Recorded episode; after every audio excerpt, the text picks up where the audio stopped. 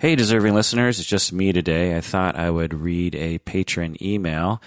This is the Psychology in Seattle podcast. I'm your host, Dr. Kirk Honda. I'm a professor and a therapist. This is a, an email from patron Meg. She writes, Hello, Psych in Seattle friends. I discovered your podcast a couple months ago and I love it and have been happily binge listening and I've been learning a ton. Also, bouncing the layperson and professional perspectives off of each other really helps round the information out. Umberto is awesome, and I love the random solutions he comes up with on the fly. And Paulette's witty writer's sense of humor is a beautiful addition. Uh, just jumping in here, uh, they have been very busy lately. That's probably why you haven't heard much from them on the podcast. Umberto is uh, very busy with uh, travel, actually, and Paulette is very busy with work and whatnot. So they have not been on the podcast recently. I- am hoping to change that soon, uh, and I think it will change. Uh, going on with the email here. To everyone else who puts time and energy into the podcast, you are much appreciated. I also wanted to thank Odani for her candor in the suicide and depression episodes some of the things in my head clicked pretty strongly with some of the things in her head, and it's nice to feel like I'm not the only penguin on the island. not the only penguin on the island. I like that. Dr. Honda, I'm a bit in awe of anyone who can spend their day immersed in the enigma of a family. An individual's mental health is fascinating, but the thought of trying to understand all the facets of family and nudge them toward some semblance of health seems overwhelming yeah, just chiming in here. Yeah, it's it is overwhelming, frankly. I mean, individuals are to some extent overwhelming, but but families are particularly overwhelming. We just had an open house at the university in which prospective students came and um, asked questions of me to decide whether or not they want to come to the program. And something that I often am reminded of as I'm explaining why I became a family therapist, why I became a marriage and family therapist is I'll say, first, I'll say, well, I uh, want to work with individuals, which I do, but I also wanted to be trained to work with couples and families because I, I didn't want to be limited to just individuals. And then the next thing I say is when it's possible to see um, people come together and love each other right before your eyes, it's really a sight to see you know, you've all probably been in situations where you were with friends or family and you just saw them fighting and you just saw them not getting along. And some of you might be good at, you know, you're, you're, you're good enough with uh, communication yourself or with helping others that you might have even helped them in the moment. But usually in my life, unless I'm the person's therapist, it's hard for me to actually get in there and help them. They often don't want my help if I'm not their therapist. You know, for instance, if it's my, I have two friends and they're married and they're fighting in front of me at a dinner party or something. And I were to say to them, Hey, you know, how about we work this out? They're going to look at me like, you know, go away, Kirk, stop bothering us. But when people come to my office, that's the reason why they're there. And I am, you know, people come to me quite upset at each other and they come to me at the verge of divorce. They come to me at the verge of giving up on their on their daughter or their son or their parents or whatever. And after a number of sessions, it's their relationship uh, is less conflictual. It's the the family life is lighter. They start to have more intimacy. There's there's laughter again and love and closeness and accommodation and coordination. And to see that happen and right before your eyes in your office is quite uh, a sight to see. I don't I really have good words for it, but it's it's a wonderful experience. I will tear up a little bit in session sometimes, and I tear up much more often when I'm talking to couples and families. Uh, and I think it has to do with just that. Okay, so moving on with the email. this is a this may be an ignorant question, and obviously you shouldn't answer if you don't want to. But I'm curious: Does being familiar with the complexity of relationships and conflict benefit you in your personal life, or is it like you have a set of superstellar therapist communication skills that live in your office, but then when you leave for the day, you're just as lost as everyone else? I can tell if that I can't tell if that question makes any sense or if it's rude to ask, but I'm going to stop staring at it now and just click send. um, yeah, so just to let you know, listeners out there, feel, you know, don't worry about emailing me or how I'm going to read something. I I'm just I'm just a guy, I'm just a dude and when you email me, I'm just a dude reading an email. There's, I don't, uh, I don't judge, or I try not to. Anyway, so me, what do I have to say about that? Well, first off, thank you, patron Meg, for your wonderful email, and you have a way with words. You you can. Uh, as I was reading your email, I can hear your voice. You, you you are talented in being able to put your voice into email. I find that people who can do that are really um, fascinating to me because I'm I'm not very good at that. So thanks for your nice email. It's a very good question here at the end. It's very complicated though because I could go on and on about it, but I'll just try to summarize here. Um, you know, the the first thing you, you, that I have to ask myself in relation to your question is, what would I be like if I wasn't a therapist? so I'm 45, let's say, and I became, I started my journey at the age of 24, I think, to become a therapist. And so let's say I did something else with my career. How different would I be? Would I be that different or would I have, you know, because prior to deciding to become a therapist, I'd always been interested in the human condition and what makes people tick and had that uh, just innately or just, it was always part of my personality. And if you, uh, were one of my friends, we would often talk about that sort of thing going back into high school or middle school or something. And so maybe I would have always been contemplative um, about humans and about myself. It's hard to know. I mean, for instance, I went to therapy when I was 19. And at that time, I I wasn't planning on becoming a therapist, uh, so it's it's probable that I probably would have been in therapy off and on too. So it's hard to know. But I would say that I am I benefit from being a therapist in terms of insight is the word they often use. I know a lot more about myself, I would say, for a number of reasons.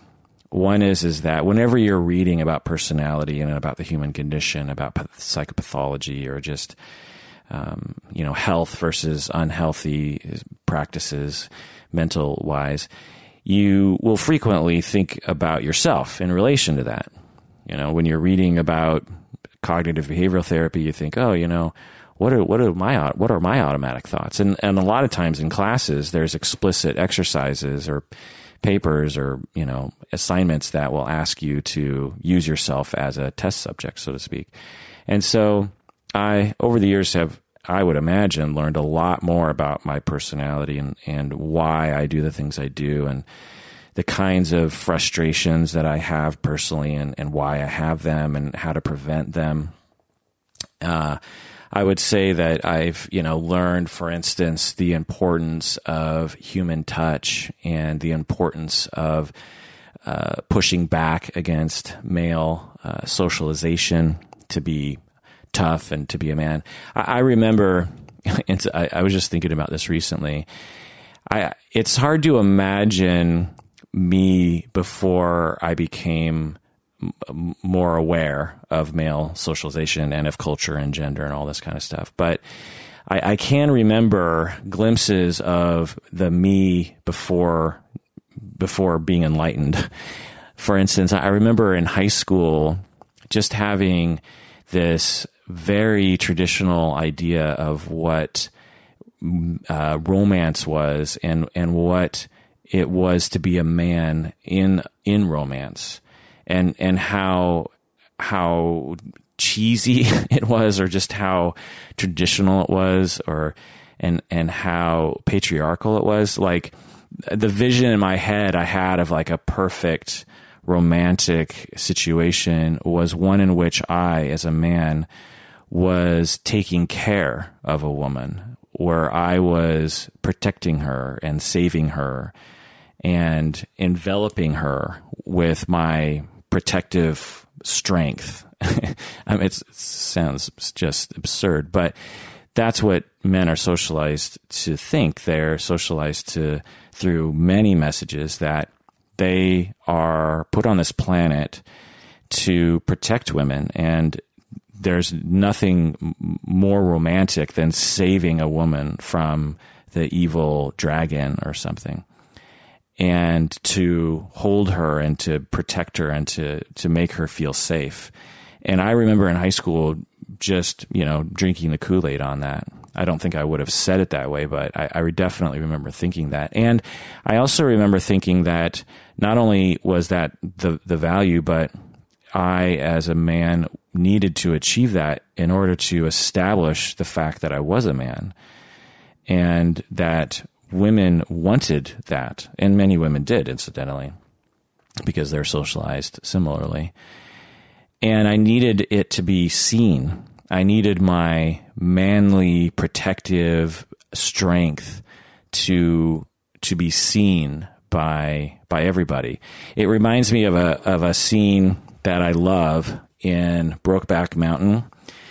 I, I don't know if I remember it right, but it's when the Heath Ledger character they're at a Fourth of July, uh, you know, celebration with uh, fireworks and whatnot, and Heath Ledger is with his wife, which I believe is played by Michelle Williams.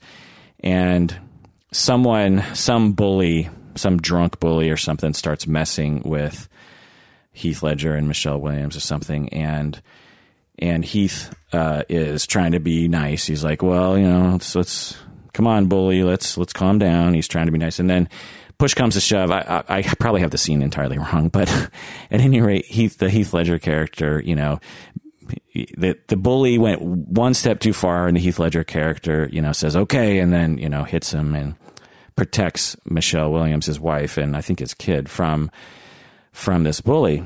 And the director, Ang Lee, I believe his name is, has this hero shot in which the camera is low, looking up at Heath Ledger, and the fireworks are going off behind him, and Heath Ledger has you know that that cowboy hat on and that cowboy American, you know, outfit, even though the actor is Australian, I think. But it's it's just it's so manly, and I as I say it, I, I think that the uh, scene was specifically put in there because I think it was based on the book. I'm not sure, but it it shows this juxtaposition of a gay man and extreme uh, masculinity and noble, chivalrous masculinity. It's it's an interesting uh, scene, you know, and I think that, that I think that movie doesn't get enough credit for what I think it accomplished, uh, even, particularly at the time. Uh, you know, I don't know how long, ten years ago or something. But anyway, so so I was different and I am different now. And I would only assume that being a therapist has has been a part of that. My uh, tr- you know my frustrations with with gender socialization and my reading of the research and my reflections on myself and and I, I would say there is every week I have at least one in depth conversation with someone about gender because I'm talking with clients, I'm talking on the podcast, I'm talking with students and supervisees and other therapists, and gender comes up. And so you just got to figure over time that you're going to develop. Now, if I wasn't a therapist, would I have developed other kinds of skills? Yes. I, I, I wonder what those would have been. But, but anyway, I think I've also learned to understand other people better too. I've learned how uh, why people exhibit weird behavior. When I talk to novice therapists, I will say, prior to becoming a therapist, you could point at someone that's acting strangely or that's annoying you and you could say, "Oh, look at that annoying strange person." Once you're a therapist, it's it's wise to start wondering why that person is doing that and where they're coming from. You know, the, someone emailed me today about the O.J. Simpson episode that I made, Psychology of O.J. Simpson, and and you know, one of the big things I was talking about was the, how the jury decided to acquit because you know, well, one of the reasons why they acquitted was because they were the black community in LA had been pushed so far and had been given no ability, no power to strike back at injustice that when the time came and they could very visibly strike back, they they naturally took that opportunity. And when you watch the documentary in particular, you really figure out why they did that. There was just, you know, a long, long string of injustices that were happening to the black community from the police. And then when Cochran uh, made the argument that the police might have planted all this evidence, blah, blah, blah, the uh, jury was like, yeah, that's, that's totally conceivable. I've seen it happen all the time without any punishment. And now I can actually strike back. And so they did. And so someone emailed me and said that's a crock of shit and that I should go to hell and that I'm stupid. And so, um, you know, they weren't saying it that bad, but essentially that's what they were saying. And so, um, and when I, uh, you know, have studied human psychology and when I interface with it and I wrestle with it, and especially when I talk with clients who I you know, under normal circumstances, if I wasn't a therapist, I wouldn't have to stretch myself to understand them. But with clients, uh, I, with all my clients, every single one of them, I have to extend myself to have compassion and to understand them. Now, some people are, you know, shall we say, very easy for me to have compassion for, and, and others it's it's more difficult. But it's still my job to get to that place in my heart, and and I would say I'm 99% successful with that, uh, 99% of the time. It's not hard for me to do anymore. It was hard in the beginning, but it's not hard for me to do now. And when I do that, part of that process of, of gaining uh, compassion in my heart for someone that it's a little difficult is trying to understand why they are the way that they are. So, for instance, say someone comes into my office and is really hostile with me or slightly hostile with me. Again, if I wasn't a therapist, I'd be like, that person's a jerk. I don't want to talk to them anymore. And I hate them. And I have zero compassion for that person. But these people are my clients. And so it's, it's not effective treatment wise to not have some compassion. And, and so I seek to get that compassion. And when I do, part of the process is like, well, why, why are they being hostile with me? What's behind that? uh, I'm not going to take it personally. They probably treat a lot of people this way. What are the, you know? Is it fear based? Is it are they hurt? Are they worried? Did I did I do something that I, am not aware of? Did uh, something happen? And and so I just ask all these questions, and eventually I land on a narrative that will provide meaning to that hostility and a context for it, and then you know for instance they're they're so desperate for love and attention and stability and they've been hurt so many times that they're very untrusting of other people and are naturally uh, they they they're hostile because they're just put in a bad mood from that whole thing and so if I can see it that way, then I can have compassion because it's it's not me. It's it's it's natural for them to be hostile with me because they've been through a lot in their life. And so that's that practice, I think, has definitely changed the way I approach all human beings and myself for that matter. When I have freakouts and meltdowns, I take it easy on myself more now, definitely. And I notice more things about myself you know, emotion and cognition is extremely complex, and I'm discovering new things about myself all the time. And reading about it and thinking about it, and when something happens to me, having a way of of contemplating it is actually, you know, I think quite quite useful to me. Now, this is me saying how much I've learned, and it, you'd really have to talk to other people around me to really answer this question. You know, patron patron Meg is is asking, does does being familiar with the complexity of relationships and conflict benefit me in my personal life? Well, you'd have to ask people in my personal life if that's true because I'm certainly uh, biased. I'm going to say, yeah, being a therapist makes me a much better family member and a much better friend. But you'd really have to ask my family and friends about that because they, I'm sure, have you know a, a, a less of a biased opinion about me. You know. And I am a human being. I, I exhibit all the normal foibles of anybody else, and am just as prone to being an idiot and being selfish and being uh, unreasonable. And so, uh, uh, so I'm not. It's not like being a therapist has erased that by any means. Uh, by any means, let me tell you. Uh, I would say that specifically being a therapist early on, I think I've talked about this before on the podcast, definitely helped me with my anxiety. I have been suffering from anxiety my whole life, and it really uh, progressed and, and increased in its intensity in my early 20s. And when I became a therapist, I inadvertently just started learning about about anxiety, and instantly my anxiety decreased because a big part of anxiety is not knowing why you have anxiety and it's particularly panic disorder. And so once i learned about the whole process it reduced it to probably like 2% of its original intensity. It was it was almost overnight. I remember i was taking psychopathology and one of the chapters is on anxiety and panic and and I was like, "Holy crap, that's that's what I have," and and I had never known before.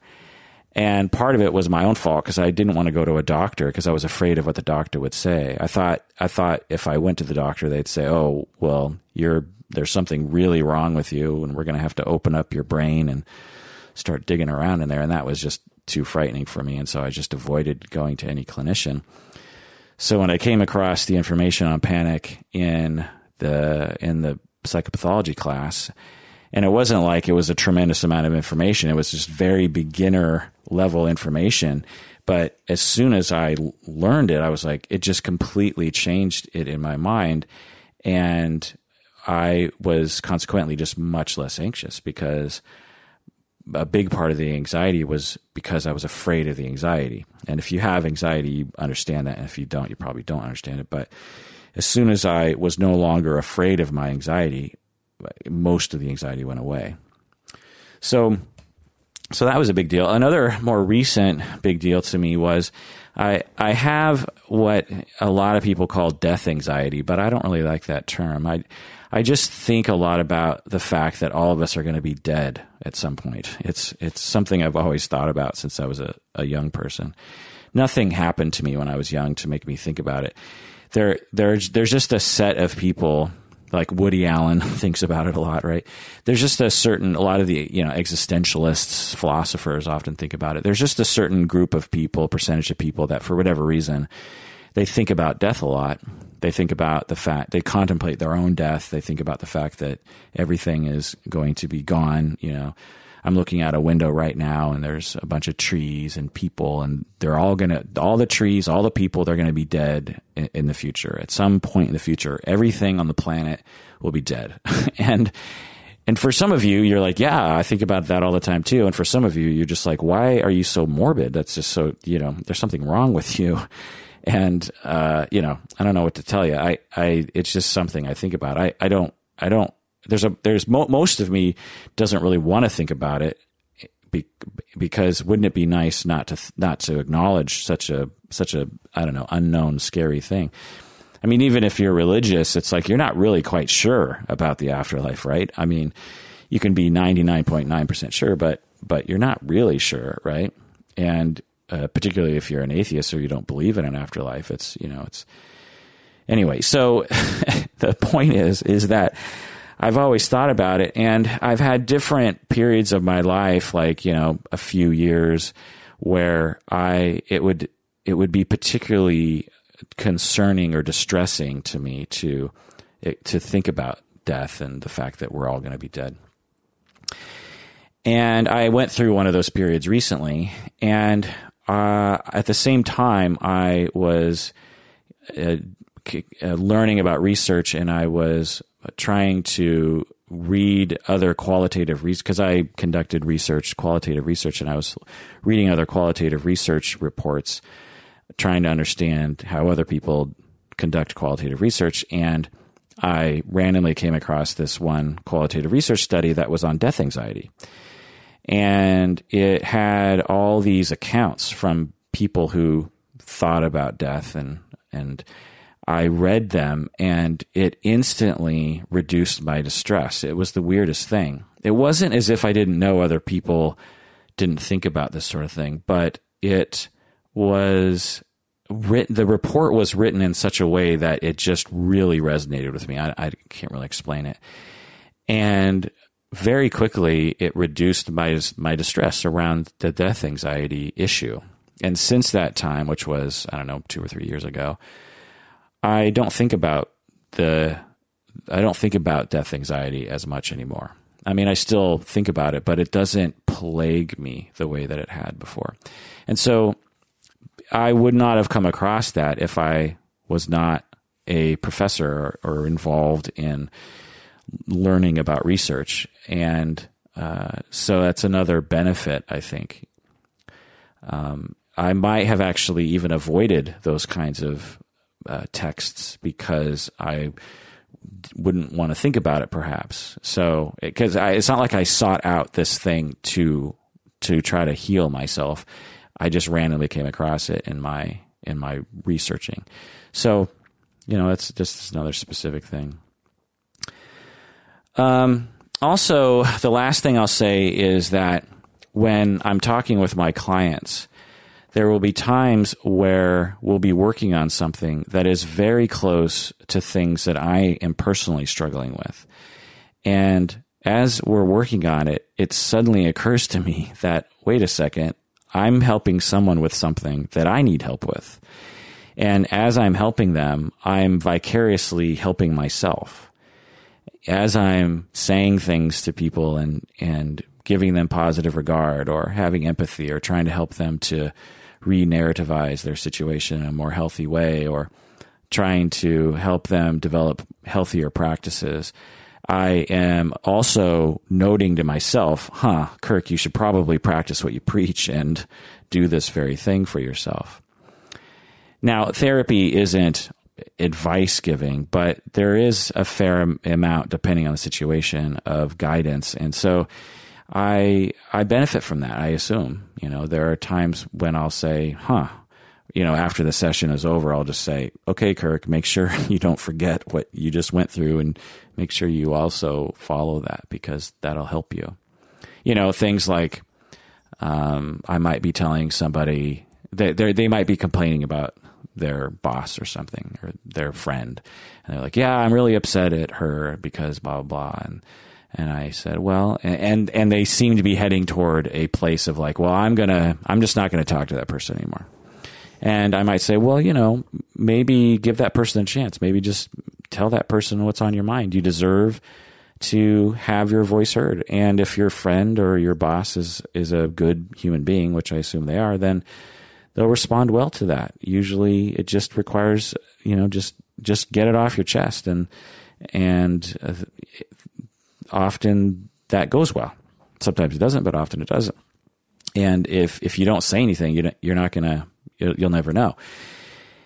Well, you know, I can follow. I I can definitely benefit from that advice, and uh, and so when I say something like that, I'm just like, huh, there's you know, there's a thing that I'm struggling with right now. Maybe I should go to that person instead of being afraid to to talk with them. Yeah. So yeah, there you go. Well, that does it for this episode. Thanks for asking the question, patron Meg. Again, thanks for your lovely email, and I hope that answers your question. And that does it for the episode. Thanks for joining us out there, joining me out there, and take care of yourself and take care of others because you deserve it and the people around you deserve it.